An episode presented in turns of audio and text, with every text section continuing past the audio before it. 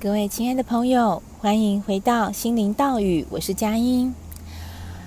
那前面的这十几、二十集的 Podcast，我大部分时间都在分享的是心念的转变。那今天我特别想要来谈的是饮食健康，有分三个层次，就是身心灵。身心灵，对，嗯，在美国比较常讲的是。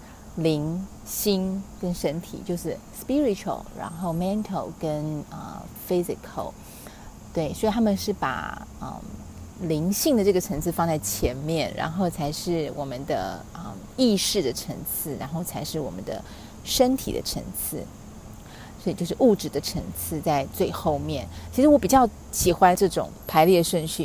如果大家有对于一些灵性的内容有些了解，会知道。灵性的能量力量远远的大于物质世界。大家可以去看杨定一博士的书，他本身是一位医啊，就是学医的人，也是一位科学家，有研究的精神。他也发现了我们人的信念，我们人的嗯意识，它对于身体物质反而是更有影响力的。其实我一直相信心法比方法更重要。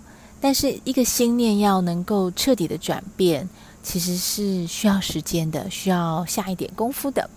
那我们就身心灵三管齐下吧，就是除了做运动照顾我们的身体，然后饮食也是一个非常非常重要的关键。那同时呢，我还是鼓励大家要花一点心思在自己的。心念的上面，因为心念的力量非常非常的重要。我前面已经不断不断的提醒，我想大家都已经耳朵长茧了。今天我们就专注在饮食。那我想分享的是这本书，叫做《食疗圣经》。《食疗圣经》是一本嗯非常厚的书，我上次好像还特别数过，它的整本书有将近六百页。这本书的架构都是来自于世界各国的研究报告，所以它的注释啊，就是譬如说，他会告诉你说啊，当他这么讲某一句话的时候，它的基础是来自于哪一个研究？那个研究就是它的注释，它会放在书的最后面。光是它的注释就有大概一百多页，好，原文的注释啊，应该是将近两百页。好，所以这是一本由美国的一位医生，他根据世界各地的各种饮食的研究，以及跟不同疾病的关联性，他所整理出来的一个结果。我一直很推荐身边的朋友买买这本书，为什么？因为它就是有点像是一个工具书，很适合家家户户都留一本，因为你随时都可以拿出来复习，然后去查询。那哎，我先讲一下，大家会听到一些背景声音，是因为我人坐在户外的草坪上录音。对，就是如果你有听我前一集，你就知道我在说什么。对，这是我给自己的礼物，就是享受新鲜的空气跟阳光，然后蓝天白云以及大树的环绕，然后我就是在这边录 Podcast 这样子。为什么呢？除了对我自己好，我觉得这个。这么棒的能量也可以透过我的声音传给正在聆听的你们。好，但是此时此刻我听到了，嗯，好像有人在锯东西的这种嗯金属的声音。好，不管它，因为我很容易被声音影响哦，但是我需要告诉自己，这些背景的声音就只是一个背景声音，不会影响到我。好，那我回来这本书哦。为什么说这本书很适合家家户户都有呢？因为它是照着疾病的种类在编排的啊。譬如第一章就是如何不死于心脏病，第二章是如何不死于肺部疾病，再来就是脑部疾病、消化道癌，如何不死于感染，好，包括我们的肺炎啊、病毒的感染等等的。如何不死于糖尿病、高血压等等等？当然，最重要的是我今天要讲的这一章，第十一章：如何不死于乳癌。当然，我会选这一篇，是因为我自己跟很多的听众都是乳癌的病人。这个书啊，的标题叫做《食疗圣经》嘛，它的英文标题很有趣，叫做 “How Not to Die”。How Not to Die，就是但是每个人都会死啊，怎么可能不死呢？但是他的意思是如何不死于这个、这个、这个或那个、那个那样的疾病。当然，我们人都有一天会离开这个世上，但是如果透过饮食能够让我们的嗯健康维持的更久一点，何乐而不为呢？好的，乳癌这件事情呢，其实已经很多医生会告诉病人说，哦，这已经是长期的慢性疾病了。但是它到底可不可以预防，或者是能不能完全的治愈？啊，答案是可以的。这个作者呢，他在讲说，其实有非常多年龄在二十到五十四岁的人，他们的死因跟这个疾病没有关，譬如说是意外身亡。可是其实有百分之二十的人。他们在死亡后被解剖，都发现其实他们身上是有乳癌的。作者在第一段在讲的，其实是我们的癌细胞，其实在开始的时候，也许是十几年前它就存在了，它甚至可以跟我们共存四十年甚至更久。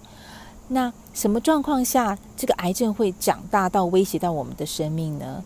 其实就是当我们的免疫力变低，这时候他就提到说呢。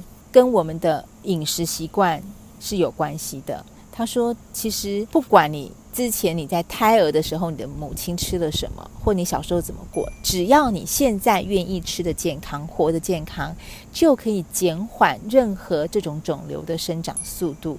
也就是说，我们其实是可以跟身上的肿瘤一起寿终正寝，而不会因为这些癌细胞而提早死亡的。所以作者才会说，用饮食来预防跟治疗癌症其实是同一件事情。因为也许你不知道你现在有没有癌症，但是其实啊、嗯，以作者的理念来说，每一个人其实都有癌细胞的，只是单单一两个癌细胞不会伤害任何人，只是当它一直一直分裂到非常大的规模的时候，那当然就是有可能要我们的命嘛。接下来呢，嗯，他花了一点时间在讲这个癌细胞分裂的速度啊。那他说有可能两年，有可能一百年啊。所以呢，他认为关键是什么？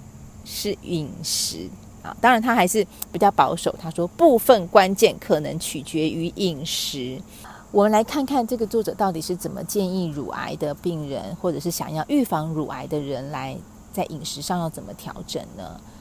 首先，他提到说呢，有一个美国癌症研究院啊，他们是全世界在饮食跟癌症研究领领导权威。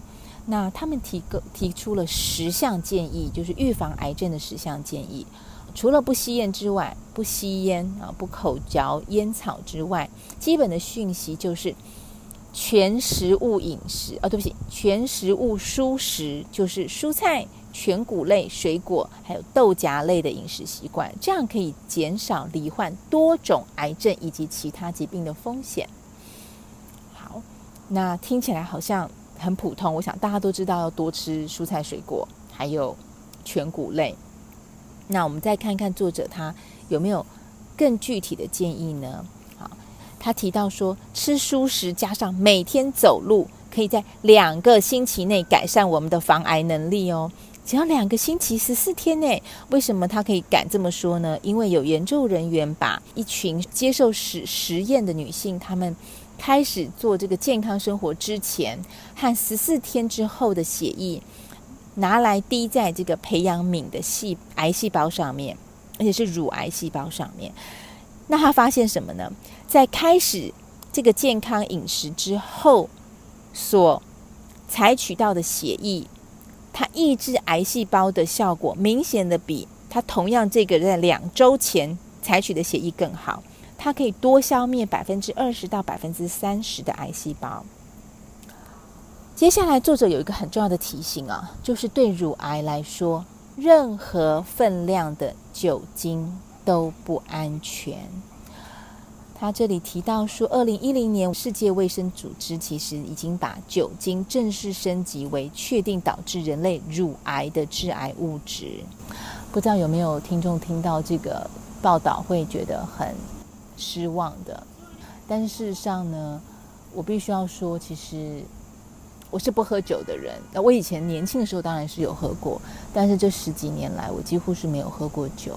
嗯，连米酒都很少。嗯，当我不小心如果有碰到一点点有酒精成分的饮料的时候，其实我的身体确实是觉得蛮不舒服的。我觉得那种不舒服，甚至是会影响到我们的 mental，就是嗯，精神精神的部分。对，好，我们回来这边哈，因为我不是研究学者，我刚刚只是分享我个人的体会。他这边说呢，那会有人问说，适量饮酒呢？好，比如说有个科学家，他发表了一篇关于乳癌跟小酌，小酌就是一天一杯含酒精饮料。好，有一百多个这个研究会诊的报告。他说呢，其实呢，就算每天最多喝一杯酒的女性，罹患乳癌的风险还是有增加的趋势。OK，有小幅，而且是有意义的增加哦。他又问到说，诶，可是有些人会说，喝红酒不是很好吗？啊，因为其实，呃，有一些研究里头会说，红酒里头有一种化合物，它可以抑制雌激素合成酶的活性。那这个合成酶呢，会被乳癌肿瘤用来制造雌激素，促成癌细胞、乳癌细胞的成长。这段话你听得懂吗？我自己都听不懂。好，对不起，这段可能可以删掉。他说呢，红酒里头这种化合物只有存在于酿造红酒的暗紫色葡萄皮中，所以白酒是没有这个效果的。好，那作者就说，如果你想要得到红酒的这个有助于帮助身体抵抗癌细胞的这个成分，那其实你不需要喝红酒，你就喝葡萄汁不就好了吗？或者你就直接吃黑葡萄或紫红色的葡萄，最好是连着里面的籽一起，里面那个籽一起吃。OK，因为这些深色的葡萄是最可以抑制。雌激素合成酶的活性，OK。除此之外，作者还告诉我们说，草莓、石榴跟白蘑菇其实都有同样的这个酵素，好，都有这种可以抑制促癌作用的酵素。促就是促进的促，总之就是草莓、石榴、白蘑菇以及深色的葡萄都有这样的好处，所以你不需要用这个理由来喝红酒哦，OK。好，另外作者还提醒我们，其实致癌物质并不是酒精本身，罪魁祸首是一种叫做乙醛的酒精毒性分解产物。也就是说，当我们喝一口酒之后，它立刻它就在我们的嘴巴里头形成了。他们有做一个实验，就算我们只是把一茶匙的酒含在嘴巴里头五秒钟，一二三四五，然后你马上把这个酒吐出来。它所产生的乙醛也已经具有潜在的致癌程度了，而且会留在体内十分钟哦。好，所以如果你有习惯用漱口水，请记得选择不要含酒精的漱口水。好，我们这一集的内容就先到这边。关于这个如何不死于乳癌这一章节，后面还有蛮多的呃内容，我们就。可能会分成三到四集来录制，那请大家要记得追踪，嗯，不对，订阅也不对，应该是 follow，对，追踪我的这个节目，就会听到我的更新喽。好，祝福大家，Namaste，我们下次见。